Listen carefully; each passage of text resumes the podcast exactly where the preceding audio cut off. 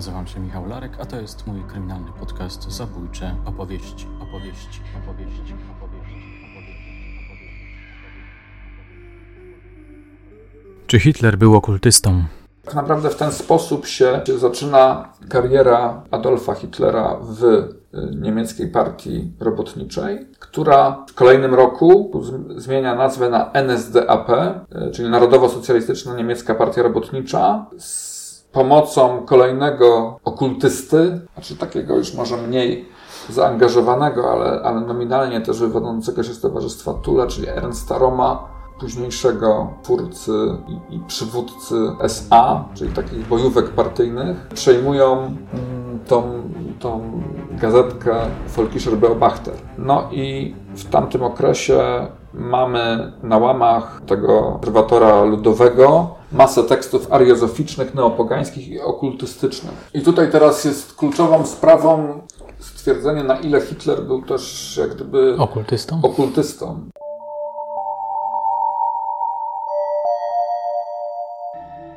To Bogdan Głębocki, historyk, pisarz, prelegent, a wy słuchacie drugiego odcinka opowieści o związkach nazizmu z okultyzmem. Przypomnę, że pierwszy odcinek, Himmler i czarownice, w istotnym stopniu poświęcony był procesom czarownic, które badali naziści.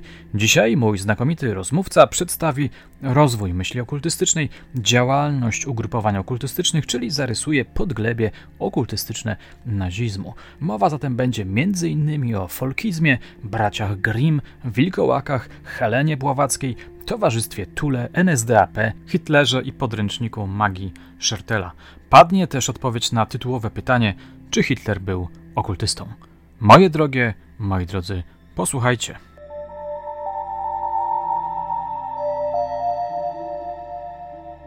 W notatce, którą mi podesłałeś, napisałeś, że dla znacznej liczby Niemców po Wielkiej Wojnie okultyzm stał się sposobem objaśniania świata.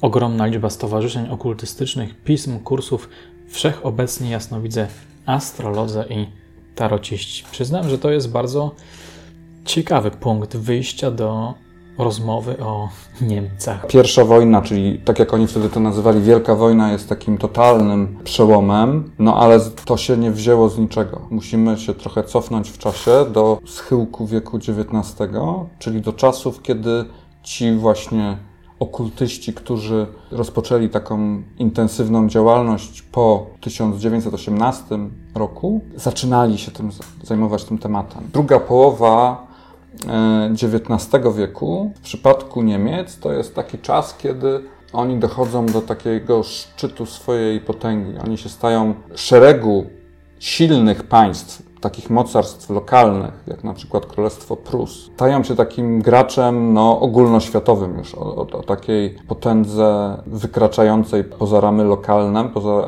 ramy Europy Środkowej, no bo dochodzi do zjednoczenia Niemiec. I teraz problem polega na tym, że to państwo, e, to, to nowe imperium, które wchodzi na arenę polityki europejskiej, ono wchodzi dosyć późno i tak naprawdę te najciekawsze rzeczy są już rozdzielone między inne państwa. Przez najciekawsze rzeczy tutaj będę rozumiał, czy, czy rozumie się w tym momencie kolonie, no bo państwa europejskie, trochę mniej Stany Zjednoczone, oni też tam próbowali w inny sposób e, tą ekspansję prowadzić, no ale żeby one mogły rozwijać swą potęgę, potrzebowały terytoriów zamorskich różnego typu. Bez nich ten rozwój byłby niemożliwy. No i tutaj takimi absolutnymi liderami to była Francja, ale przede wszystkim Wielka Brytania. Wielka Brytania rządząca na morzu. No i teraz się pojawiają Niemcy. Jeśli chodzi o potęgę militarną, potęgę lądową, no to absolutnie bezapelacyjnie numer jeden w ówczesnej Europie. Świadczy o tym wygrana wojna z Francją, ta tuż przed zjednoczeniem Niemiec. Natomiast no znowu tutaj jest kwestia taka, że to jest państwo, które ma co prawda te wielkie aspiracje, natomiast w tym jak gdyby tak zwanym koncercie mocarstw, czyli takim już podziale świata, nie ma na ten moment dla niego jakiegoś większego miejsca. No i to ci Niemcy chcą to oczywiście zmienić. I jaki mają pomysł? No, na przykład taki, żeby inwestować w rozwój technologii, inwestować w rozwój techniki. Rzeczywiście niemiecki przemysł się bardzo dynamicznie rozwija, aczkolwiek E, tu jako, tak, jako, ta, jako taką ciekawostkę można powiedzieć, że tam w tej drugiej połowie XIX wieku to towary niemieckie e, były synonimem takiej tandety, mówiąc krótko, że to były towary, które uważano za gorsze. No więc część tych Niemców rzeczywiście stawia na rozwój przemysłu, stawia na rozwój nauki, ale równolegle inni, młodzi Niemcy, zwracają się ku przeszłości. Zwracają się ku dawnym wierzeniom, dawnej religii, dawnym mitom. Tutaj powiedziałeś w notatce, jak rozmawiamy, ja cały czas sobie zerkam mhm.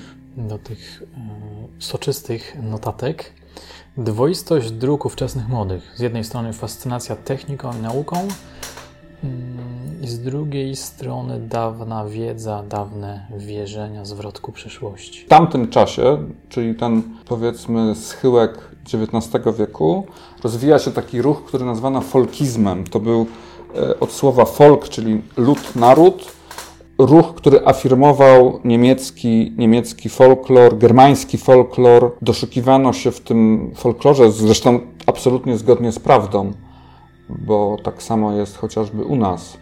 E, w tym folklorze doszukiwano się takich pozostałości dawnego pogańskiego, dawnych pogańskich wierzeń, dawnego pogańskiego świata. Skąd w ogóle te zainteresowania? Czy można to jakoś określić, wytłumaczyć? To już czasy romantyzmu. Takim prekursorem Goethe, wątki nadprzyrodzone, na przykład w Królu Olch, czy w poemacie wampirycznym Narzeczona z Koryntu, bo romantyzm to była taka, taka, formacja, która z jednej strony może być określona jako początek kultury masowej, kultury popularnej, ale z drugiej strony jest to taka formacja, która boi się nowych technologii, rozwoju technologicznego i to jest. No tak można powiedzieć, bo oni rzeczywiście tam z, od mędrca szkiełka i oka starają się trzymać, trzymać jak najdalej. Czy więc w tych młodych Niemcach była też nieufność w stosunku do rozwoju techniki? Strach przed tym? Myślę, że to nie był strach, myślę, że to prędzej była taka ostrożność. To znaczy byli z jednej, inną grupę stanowili ci fascynaci, tacy, którzy, dla których to było, to, to było w sumie najważniejsze, ten rozwój przemysłu, nowych technologii. E, natomiast dla tych folkistów oni raczej, myślę, że się nie bali tego, no bo wykorzystywali różnego rodzaju, rodzaju wynalazki w propagowaniu e, swoich przekonań chociażby.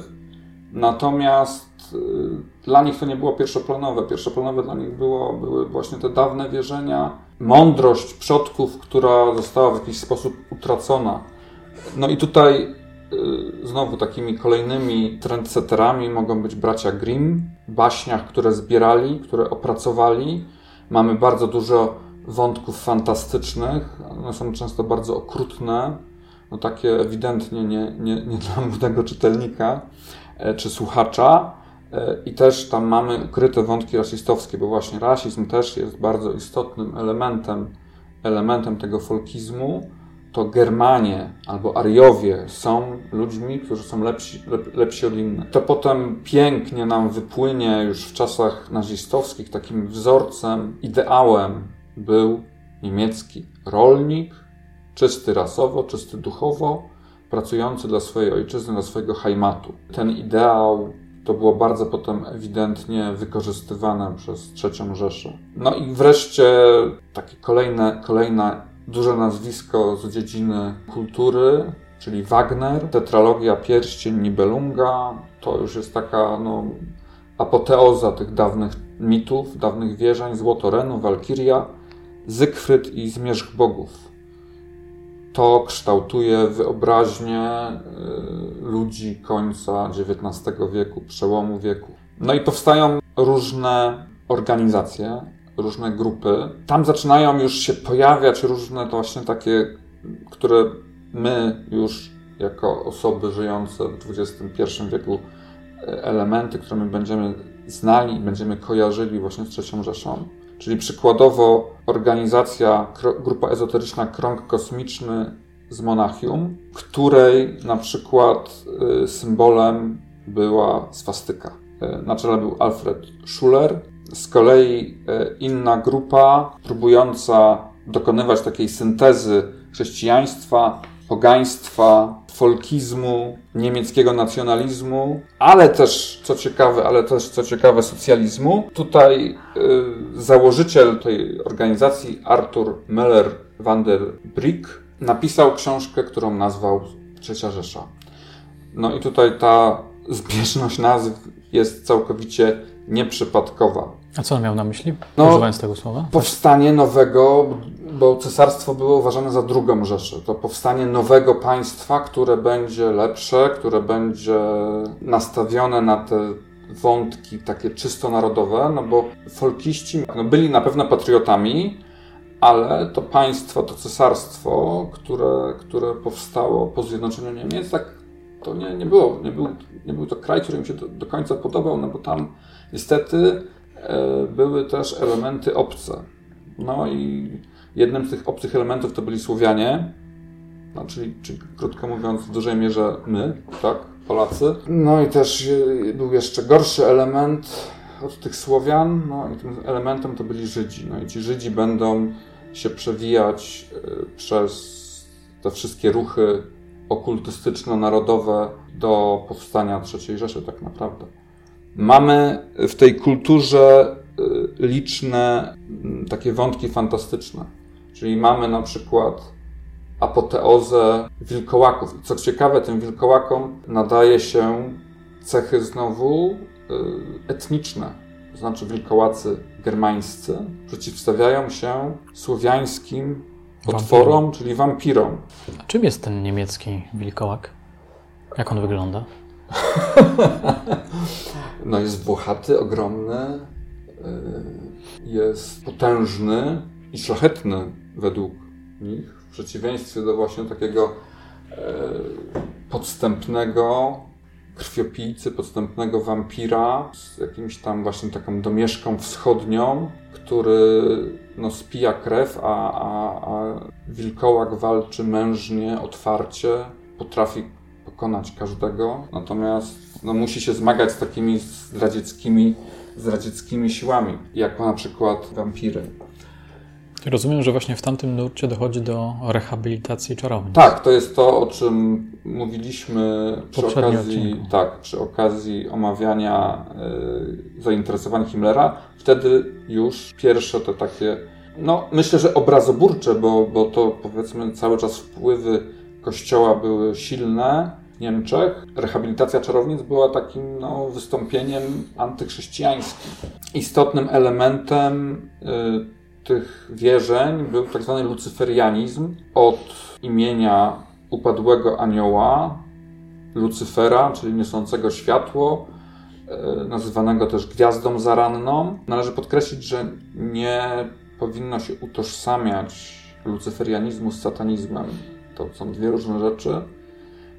Ten lucyferianizm w przypadku Niemiec był taką ich jak gdyby mm, takim odłamem ruchu katarskiego, czyli takich manichejskich religii, nie do końca, a w zasadzie nawet zupełnie niechrześcijańskich, ale jak, w jakiś tam stopniu nawiązujących do, do chrześcijaństwa, też religii wschodnich. No bo e, i to też warto sobie, to myślę, że tam jeszcze dzisiaj przy tej rozmowie nam to podejrzewam, że wyjdzie parokrotnie, ale E, to wszystko jest. Trudno się doszukiwać tutaj jakiejś takiej jednej, słusznej, jak gdyby i, i spójnej teorii. To są często e, elementy, które są ze sobą w sprzeczności.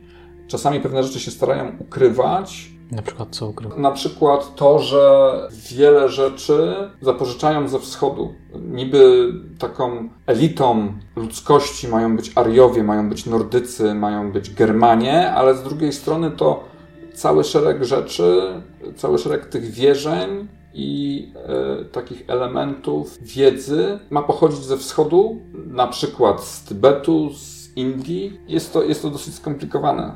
I, I tak jak mówię, trudno się tutaj doszukać, doszukać jakiejś takiej spójnej idei. Silnie zaczyna rozwijać się y, wtedy rasizm. Co ciekawe, tacy dwaj najwięksi teoretycy rasizmu akurat nie byli Niemcami, Arthur de Gobineau był Francuzem, a Houston Stewart Chamberlain był Brytyjczykiem. Aczkolwiek on, y, on najwięcej największą, powiedzmy, część swojego dorosłego życia spędził w Niemczech i tam, tam najwięcej rzeczy, rzeczy stworzył. De Gobineau zbudował jakby taką hierarchię ras ludzkich, na której szczycie stali ludzie biali, żółci ludzie byli taką rasą pośrednią, no i na, na, na samym dole naj, najgorszą częścią mm, ludzkości byli, byli czarni. A gdzie Żydzi? Tutaj, w tym miejscu, w tej drabinie?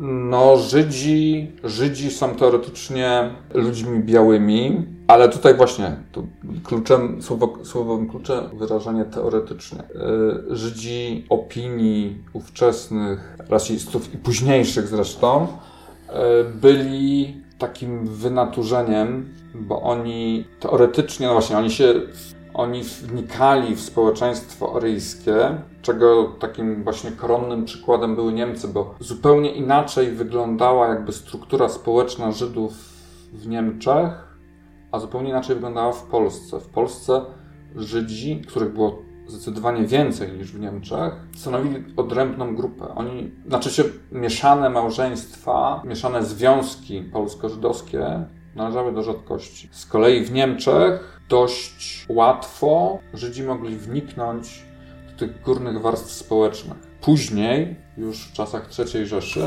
oczywiście za takich najgorszych, na, naj, największych wrogów, największe zagrożenie i niebezpieczeństwo uważano tych tak zwanych mieszańców, którzy byli takimi ukrytymi Żydami, mieszkającymi wśród czystych Aryjczyków. I to było takie, to było takie zagrożenie ogromne. Czyli Żydzi, myślę, że można, można nawet powiedzieć, że oni byli w sumie traktowani jakby poza tymi wszystkimi, jako taki osobny, osobna, osobna rasa e, semicka. Znowu kolejna niekonsekwencja, no bo do dzisiaj pokutuje tym określeniu antysemityzm, to my się zawsze odnosimy do Żydów. A Żydzi nie są jedynymi semitami, bo takimi samymi semitami są przykładowo Arabowie, ale jeżeli ktoś nazywa jest antysemitą albo sam siebie nazywa antysemitą, no to raczej zawsze będzie swoją niechęć kierował przeciwko Żydom, a nie przeciwko Arabom. Kiedyś ta niechęć wobec Arabów była dużo, dużo mniejsza, teraz się to trochę pozmieniało. No może to jest bardziej niechęć wobec islamu niż, niż wobec Arabów, ze względu tam na różne rzeczy, które się wydarzyły już po II wojnie światowej, natomiast w tamtych czasach to głównym przeciwnikiem są Żydzi i to ten cały ruch antysemicki jest skierowany przeciwko Żydom, ale z wyłączeniem innych ludów semickich. E, no i zaczynają powstawać takie też istotne ruchy, jak na przykład teozofia. Teozofia, której fundamenty założyła Rosjanka, Helena Bławacka, pochodząca z Jekaterynosławia. Dzisiaj jest to miejscowość Dniepr na Ukrainie. Ona pochodziła z bogatej rodziny. W młodości sporo podróżowała. Praktycznie prawie się nic nie mówi o jej wykształceniu. Ona prawdopodobnie odebrała takie wykształcenie e, jak ówczesne dziewczęta z jej klasy społecznej. Zjeździła prawie cały świat. E, była w Egipcie, w Quebecu, w Ameryce Południowej, w Meksyku, w Indiach, Grecji, w Tybecie. Później osiadła w Nowym Jorku. Wylądowała w Nowym Świecie, w mieście, które też powoli się stawało takim centrum świata. Oczywiście XIX wiek to, to to jest trochę, trochę, trochę im, trochę im to, to zajmie, natomiast to było takie nowe, nowe centrum, z którego ona mogła swoje jak gdyby idee rozprzestrzeniać na, na cały świat. No i tam właśnie założyła to Towarzystwo Teozoficzne, zainspirowana głównie podróżami po Tybecie i po Indiach. Tam jeszcze doszło do takiej sytuacji, że ona miała jakieś dziecko, prawdopodobnie no, to było dziecko nieślubne. E, w każdym razie to dziecko we wczesnych latach swojego życia umarło i to było dla Bławackiej takim, ta śmierć była dla Bławackiej takim wstrząsem, że zerwała wszelkie jak gdyby związki z chrześcijaństwem. Jeszcze co ważne, żeby powiedzieć o, o Bławackiej, to to, że ona była według relacji, czy ludzi, którzy się z nią zetknęli, e, była tak zwanym medium. Brała udział w seansach spirytystycznych, przywoływała, czy duchy mówiły jak gdyby przez jej usta. Różnego rodzaju odbywały się manifestacje, takie jak na przykład y, lewitacja, materializowanie jakichś przedmiotów. Według opowieści y, udało jej się zmaterializować jakąś broszkę, którą gospodarze domu, w którym mieszkała, zgubili jakiś tam czas wcześniej i była ona nie do znalezienia, a to Bławacka ją po prostu zmaterializowała. Tak uważano. No, oczywiście tutaj sceptycy powiedzą, że po prostu ją znalazła, albo mogła nawet ją ukraść. No ale wyznawcy, bo tak trzeba mówić o, o zwolennikach Bławackiej, twierdzili, że mm, ona to zmaterializowała. No i teraz Bławacka tworzy różne książki, pisze książki, w których y, wykłada swoje teorie, to są, no właśnie, to one są pełne sprzeczności, y, takie są niejasne. Natomiast y, trzeba to też powiedzieć, że miała bardzo dużo zwolenników i to ta, ta jej idea, ta teozofia, to się bardzo dynamicznie rozwijało. Miała dużą siłę rażenia, tak? Dużą siłę rażenia miała, naprawdę. Takie główne założenie tej teozofii, na czym by polegało? Znaczy, ona starała się z różnych religii wyciągnąć y, jakieś elementy wewnętrznej prawdy z odrzuceniem jak gdyby tej warstwy takiej ceremonialnej rytuałów. Zakładała, że istniało w dziejach świata siedem pierwotnych ras i te pierwotne rasy wywodziły się z różnych kontynentów, z różnych krain zaginionych, teraz już nieistniejących, czyli na przykład z Hiperborei, z Lemurii, z Atlantydy.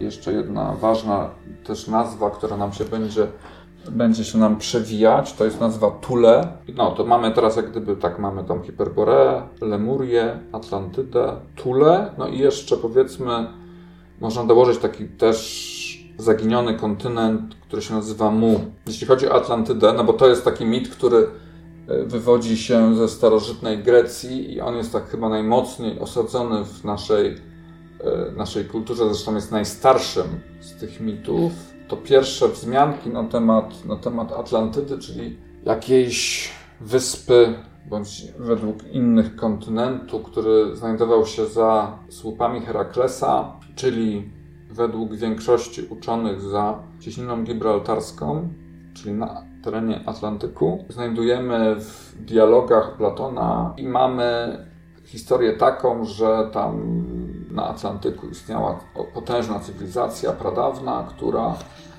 no, terroryzowała całą Europę.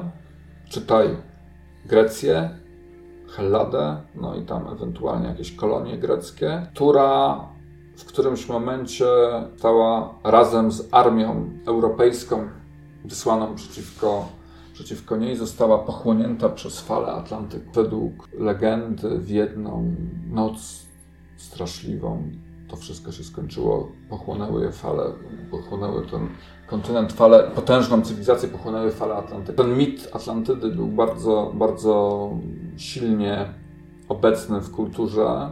XIX wieku w Niemczech, no, czy potem już właśnie w okresie tym międzywojennym, to po prostu liczba książek, które powstały na temat Atlantydy, no to jest ogromna. To naprawdę milionowe nakłady. Wierzono, że mędrcy z Atlantydy zdołali się gdzieś tam schronić w jakichś dziwnych, niedostępnych miejscach, na przykład w Himalajach, skąd y, jakby tą wiedzę pradawnych wieków rozsiewali w innych kulturach. No więc Atlantyda to jest jedna historia, Y, taka zdecydowanie najbardziej chyba płodna dla i znajdująca najwięcej, najwięcej jak gdyby różnych naśladowców wykorzystujących te, ten motyw. Druga nazwa to Tule. Możemy wskazać greckiego żeglarza Pyteasza z Masali, czyli z dzisiejszej Marsylii, który wypłynął w taką podróż y,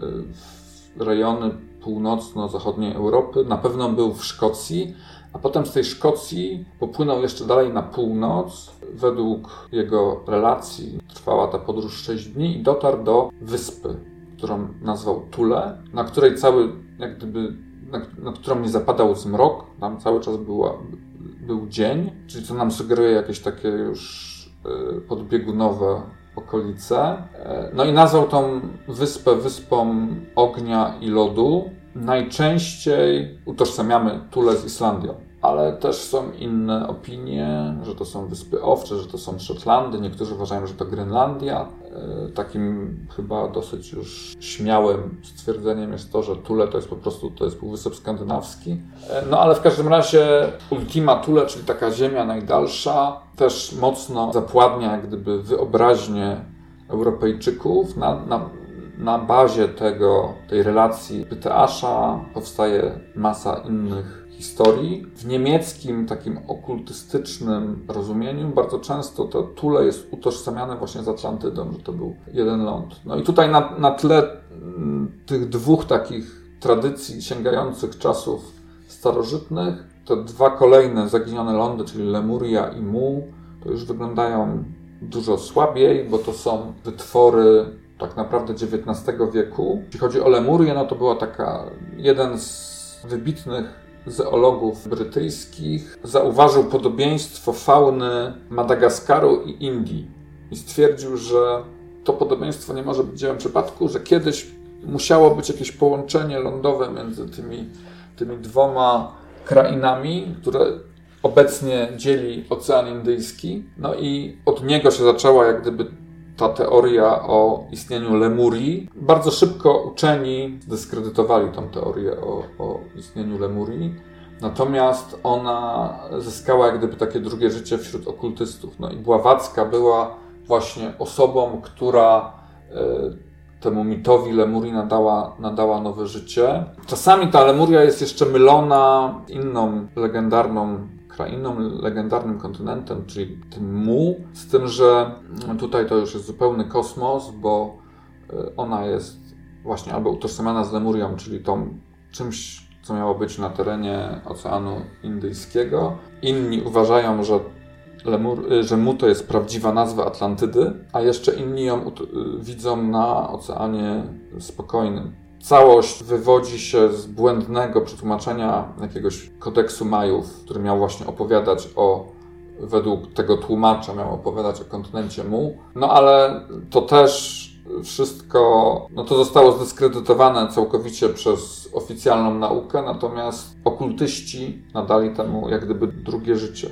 Bławacka i jej zwolennicy, ona dużą popularność zyskuje właśnie, właśnie w Niemczech, uważają, że ta cywilizacja Atlantydy, utożsamiana często z tym Tule, przeniosła się do y, Himalajów. Tam założyli tajne stowarzyszenie Agarti. No to, to już jest znowu kolejna duża historia. W każdym razie sięgają teozofowie do mitów tak naprawdę z całego, z całego świata, próbując tworzyć z tego, z tej takiej totalnej mieszanki, która się nie, nijak no, ze sobą nie klei, próbują stworzyć jeden spójny system. No i to się słabo broni, ale co jest istotne, że w tych ruchach teozoficznych tam się spotykają ludzie, którzy są na przykład, tak jak Guido von List, o nim troszkę za chwilę, którzy są ewidentnymi antysemitami, spotykają się z Żydami, takimi jak na przykład Friedrich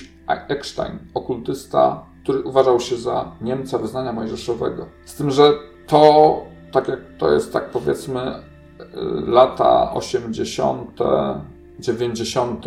XIX wieku, to się zmienia. To się zmienia, bo mówiliśmy o tym, że w Niemczech narasta rasizm, narasta y, ten taki właśnie kult, nacjonalizm, kult germanizmu, y, ten folkizm nawiązujący do, do wierzeń ludowych.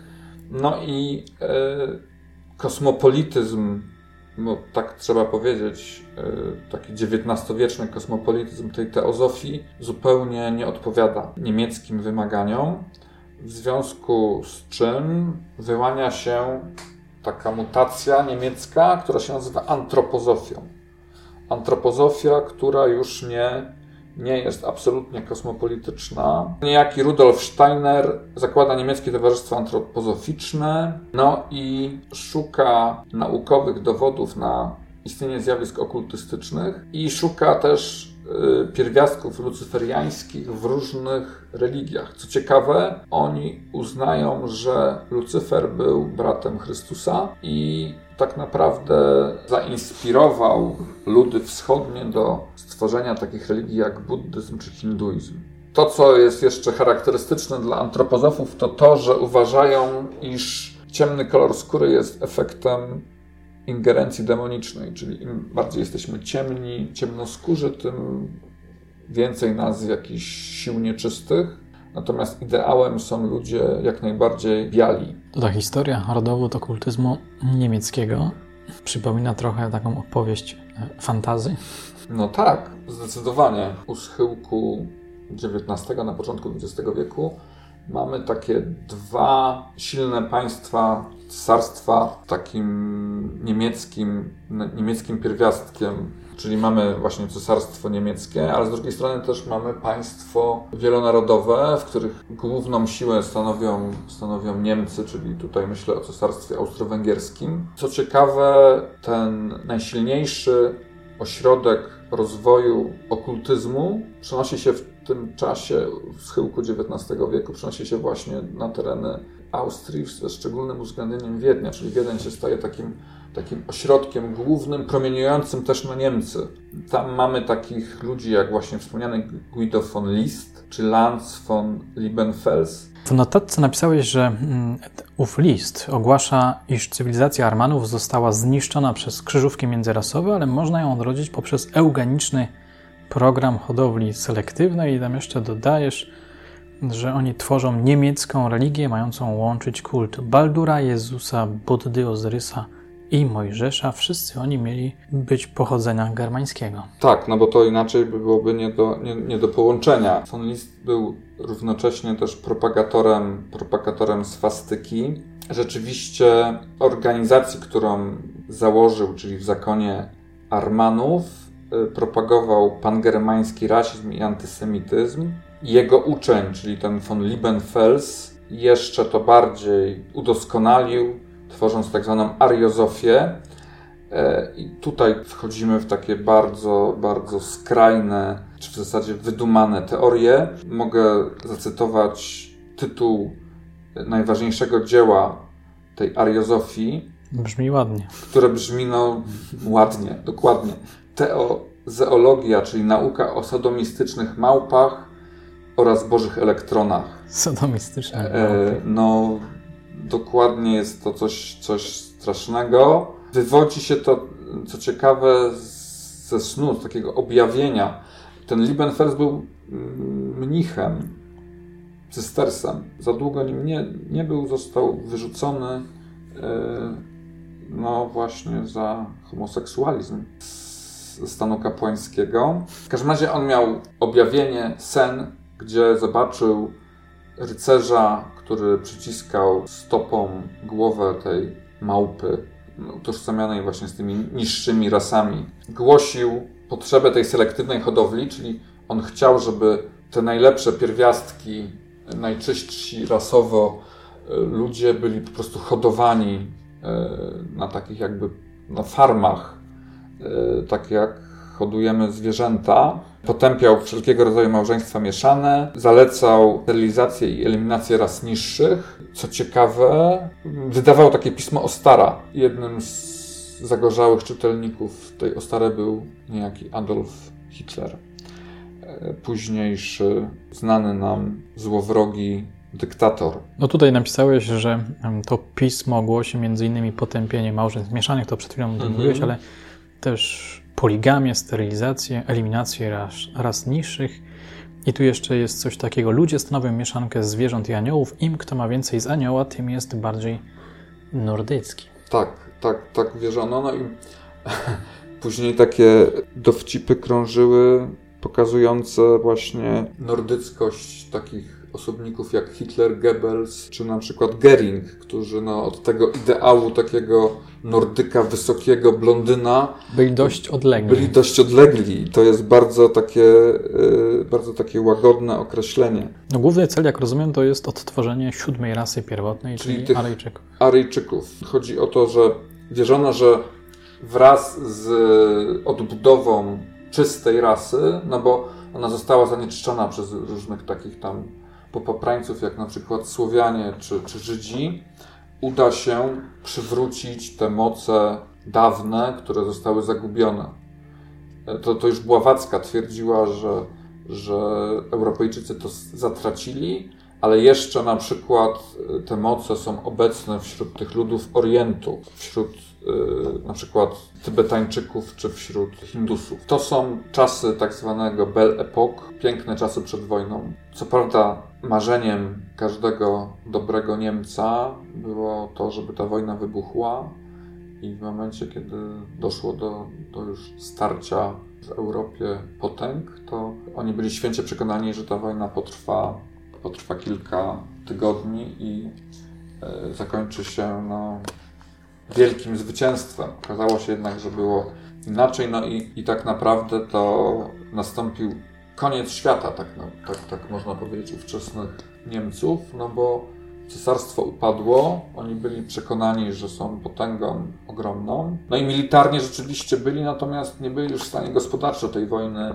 tej wojny prowadzić. U, u schyłku wojny powstaje na terenie Bawarii organizacja, która się nazywa Towarzystwo Tule. Założycielem jest Walter Nauhaus. On był rzeźbiarzem. Początkowo to była grupa dyskusyjna i tutaj też jest pewna ciekawostka, bo to jest pierwsza taka organizacja niemiecka, która dopuszcza członkostwo kobiet. Wcześniejsze te niemieckie okultystyczne organizacje miały charakter czysto męski. Nie było tak na przykład z Towarzystwem Teozoficznym, no bo tutaj chociażby ta Bławacka jest główną założycielką tego, tego ruchu, ale te niemieckie y, poszczególne organizacje, które się wywodziły z teozofii, już, już miały taki właśnie charakter jakby męski. No i wcale nie jest tak, że, że wraz z pojawieniem się kobiet jakby to nabiera nabiera takiego delikatniejszego charakteru. Te kobiety, które się przyłączyły do Tule, były raczej takimi lwicami, drapieżnymi kobietami, które były chyba bardziej, bardziej krwiożercze od, od, od, od mężczyzn często. Mówiłem, że Tule, Towarzystwo Tule powstaje na terenie Bawarii i to jest bardzo istotna informacja, ponieważ Bawaria po zawarciu rozejmu e, na froncie zachodnim przeżywa bardzo niespokojne chwile. E, po pierwsze zostaje obalona miejscowa, lokalna dynastia Wittelsbachów. Powstaje wolne państwo Bawaria. To wcale nie, nie kończy takich wewnętrznych sprzeczności, wewnętrznych niepokojów. E, rząd pierwszy, który, który powstał, niejakiego Kurta Eisnera, zostaje obalony. Przegrywają wybory Eisner sam zostaje zamordowany w zamachu. Dochodzi do chyba najgorszego snu, e, czyli materializacji najgorszego snu e, ówczesnej prawicy, czyli powstaje Bawarska Republika Rad, czyli taki przewrót, powiedzmy, zbliżony do tego, co się działo w Rosji. Oczywiście ta Bawarska Republika Rad bardzo krótko istnieje, zostaje szybko zdławiona przez Reichswehre i tak zwane Freikorpsy, czyli takie formacje złożone z weteranów wojennych, e, które no, miały bardzo taki prawicowy charakter.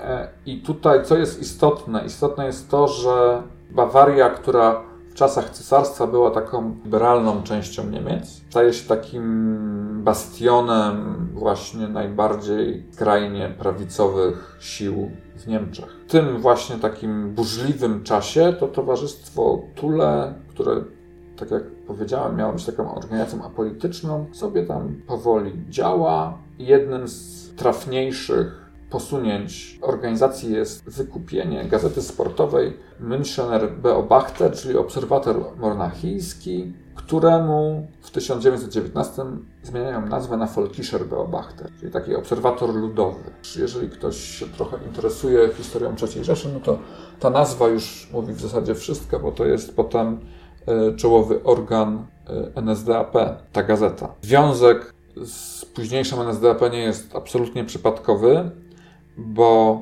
na początku 1919 roku z inicjatywy dwóch członków Towarzystwa Tule, Karla Harrera i Antona Drexlera powstaje Deutsche Arbeiterpartei, wtedy jeszcze nazywana w ten sposób, czyli niemiecka partia robotnicza.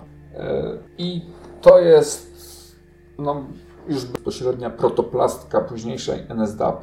Co ciekawe, w tym DAP, czyli w tej, w tej niemieckiej partii robotniczej, spotykają się takie osoby, które wywodzą się wszystkie z Towarzystwa Tule, jak na przykład Alfred Rosenberg, Hans Frank czy Rudolf Hess.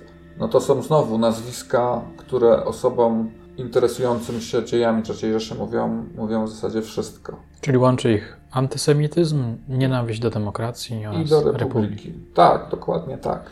Ta partia powstaje na, na początku XIX roku, a we wrześniu 1919 roku na jednym z wiecy organizowanych przez niemiecką partię robotniczą pojawia się niejaki Adolf Hitler.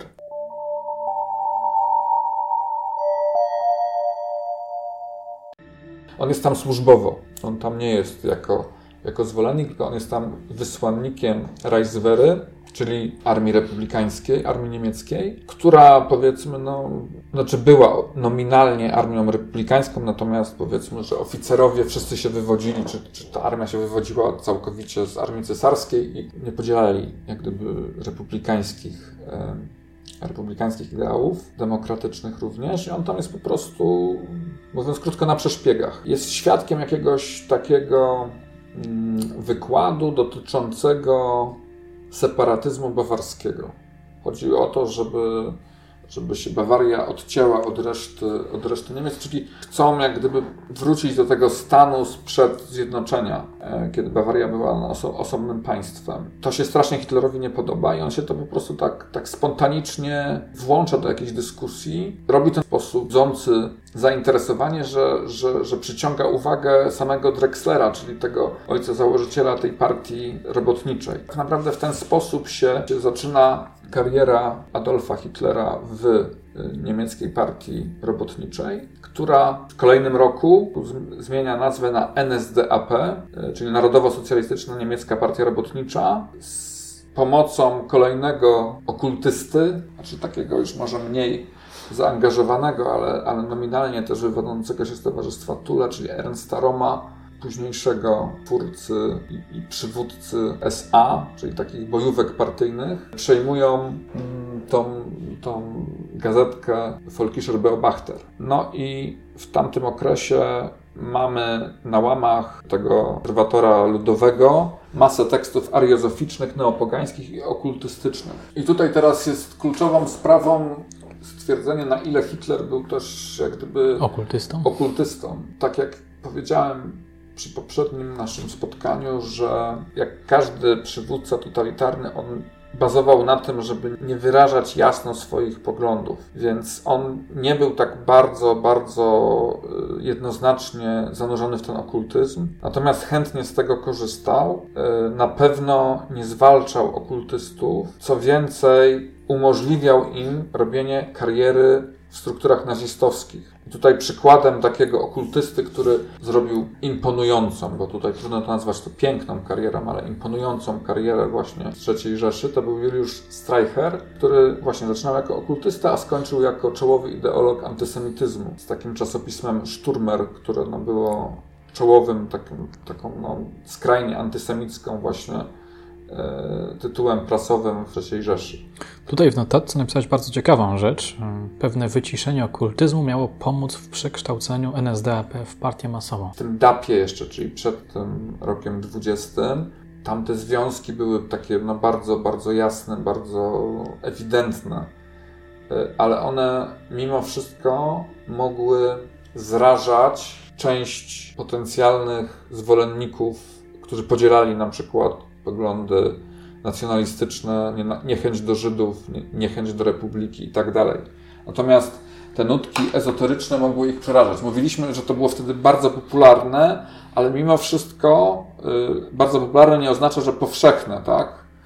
Y, czyli wszyscy tego, wszyscy tego nie podzielali. Czyli y, na potrzeby tego, żeby stać się partią prawdziwie masową, Hitler był gotów poświęcić właśnie te ten ezoteryzm, który był potrzebny bardzo na jakimś etapie, bo rzeczywiście te początki, ten rok 1918, 19, 20, to tutaj są ewidentne. W dużej mierze to, to NSDAP początek swój wzięło właśnie z Towarzystwa Tule, czyli organizacji no, czysto okultystycznej. Później to wyciszono. Nigdy nie było czegoś takiego, że e, w Niemczech e, prześladowano kultystów. Tak jak chyba już mówiliśmy w naszym ostatnim spotkaniu. Chciałem zwrócić uwagę na to, że nigdy te prześladowania nie miały takiego charakteru, takiego jak na przykład się prześladowało wrogów politycznych, jak się prześladowało inne, jak się prześladowało Polaków później, to, to, to, to czy Żydów to, to takich rzeczy absolutnie, absolutnie nie było. Możemy próbować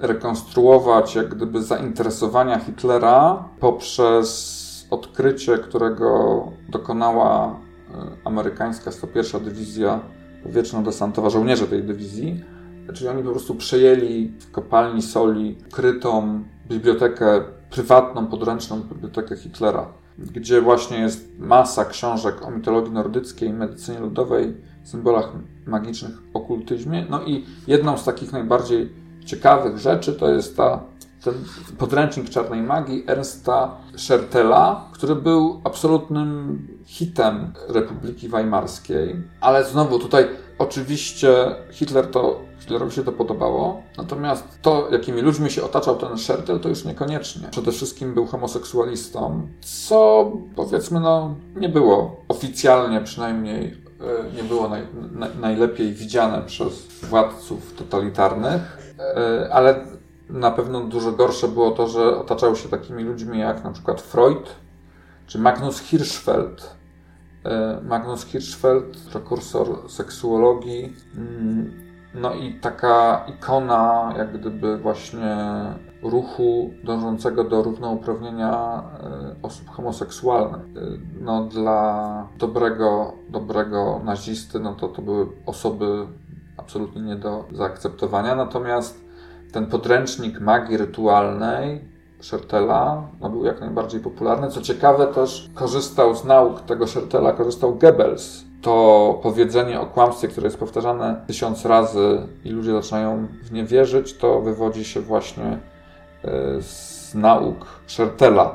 Może tutaj warto podkreślić to, co napisałeś w notatce, że Schertel opisał, jak manipulować ludźmi w celu zdobycia władzy i że na przykład uważał, iż przy pomocy potęgi woli można odwoływać tak. się do zbiorowej nieświadomości. Tak, tak było tej, e, takie, takie, takie rzeczy można było znaleźć w tym podręczniku. Często badacze, którzy próbują tłumaczyć fenomen Hitlera, tego w jaki sposób udało mu się uwieść e, no, ogromny naród niemiecki swoją ideologią, no nie, nie, nie, nie do końca spójną i nie do końca e, logiczną, zwracają niektórzy badacze zwracają uwagę na takie ciekawe, ciekawe zjawisko, jeżeli weźmiemy sobie teksty przemówień Hitlera, zaczniemy je sobie czytać, no to się okazuje, że na przykład nie ma takich zdań, które, tak jak, nie wiem, w przemowach Churchilla, możemy sobie wyciągnąć jakieś zdanie i to potem jest taki cytat, który możemy sobie takie... Czyli pod względem retorycznym świetnie zrobione, tak? Świetnie zrobione, a tutaj tego nie ma. Mm, nie wiem, czy ty pamiętasz tę teorię Marszala McLuhana, który mówił, że mm, bardzo dobrą okolicznością dla Hitlera było to, że wtedy mm, głównym medium było radio. Jakby radio było jakby przedłużenie tej mhm. jego mocy, tej jego woli. I Marshall McLuhan też podkreślał, że gdyby na przykład Hitler musiał swoją zarządzać Niemcami przy pomocy medium telewizji, to by nie osiągnął sukcesu, mm -hmm. bo on nie był telewizyjną e, postacią. Ale był radiową. Był radiową. Był radiową. No tak. Na pewno pomogło mu właśnie pojawienie się tego, tego już takiego medium masowego, jakim, jakim było radio, które rzeczywiście docierało do milionów słuchaczy, ale yy, chciałem zwrócić uwagę, że osoby, które yy, miały do czynienia z Hitlerem, właśnie wspominają, że jak się słuchało tego, co on mówi, czyli na przykład także przez radio, to to było zupełnie coś innego niż jak się to samemu czytało. On wywierał taki w jakiś sposób wpływ. Hipnotyzował? Słucham? Hipnotyzował? No, to by było mistrzostwo świata, jeżeli by to była taka hipno, hipnoza masowa, bo to, to raczej by się nie udało. No coś, coś tutaj właśnie takiego, jakieś taka, takie, takie, takie e, powiedzmy wymykające się takim racjonalnym wyjaśnieniom, coś w tym, coś w tym przynajmniej niektórzy uważają, że było. No więc e, być może czerpał właśnie z tych nauk Szeptela i coś mu się tam udało, udało właśnie w ten sposób osiągnąć. No, Hitler starał się zdobyć praktyczną wiedzę, jak ma zarządzać, manipulować tłumami. I, i, i na pewno czerpał ją stamtąd, czy to rzeczywiście e, miało kluczowe znaczenie, to tutaj absolutnie nie, nie, nie chcę jednoznacznie się na ten temat wypowiadać. Bez wątpienia takie kroki Hitler podejmował. Tutaj jeszcze warto przypomnieć, że powołujesz się na Junga w swojej notatce, mhm. który twierdził, że Hitler odwoływał się do zbiorowej nieświadomości Niemców dążących do harmonii.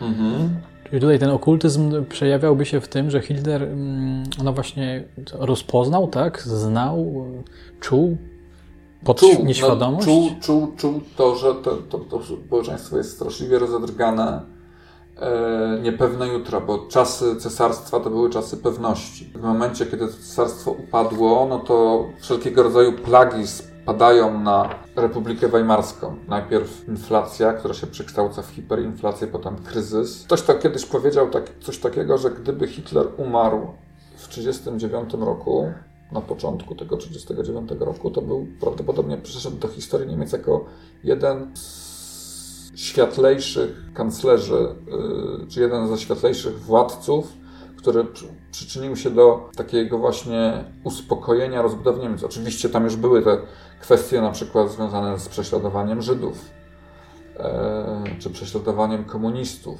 przy współudziale Związku Radzieckiego, ale to już jest inna historia. Rzeczywiście to, co on proponował Niemcom, to bardzo, bardzo kontrastowało z tym czasem takiego totalnej niepewności, chaosu, czasów republikańskich. Oczywiście byli ludzie, którym się to bardzo podobało, ale przeciętni Niemcy tego się bali. Ówczesne Niemcy stały przed taką diabelską alternatywą, bo mieli do wyboru albo nazistów, albo komunistów. To były dwie takie najpotężniejsze siły, siły polityczne jedna i druga no, siebie warta, można powiedzieć. A te takie stare partie no, nie zdobywały takiej popularności i, i one się musiały jakoś dopasować albo wypaść z tego układu takiego dwubiegunowego.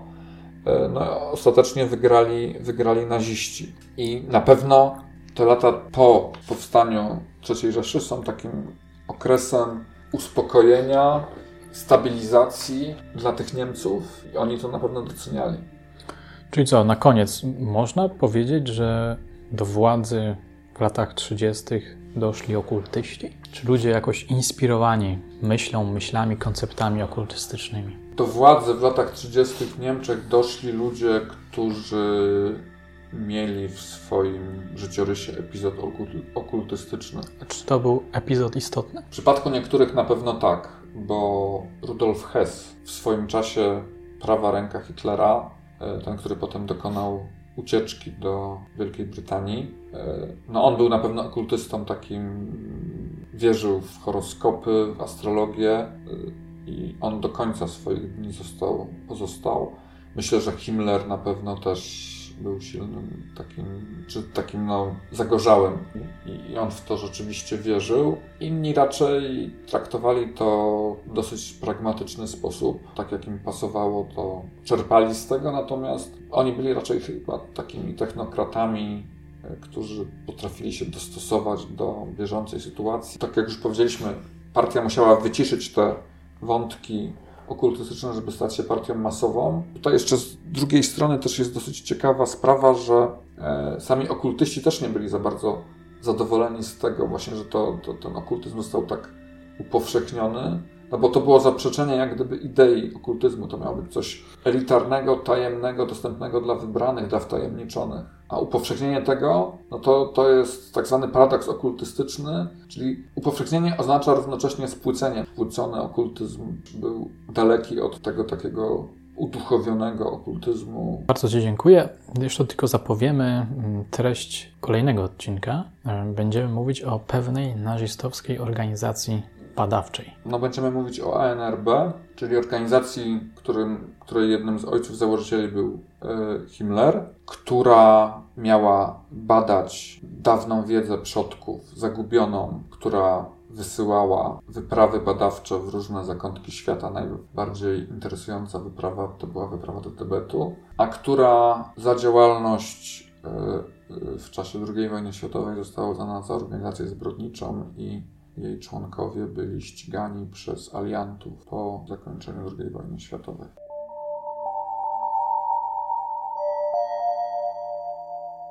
Nasza rozmowa z Bogdanem Głębockim dobiegła końca. W następnym odcinku, ostatnim odcinku, ruszymy do Tybetu w ramach opowieści o Towarzystwie Badawczym nad pradziejami spuścizny duchowej.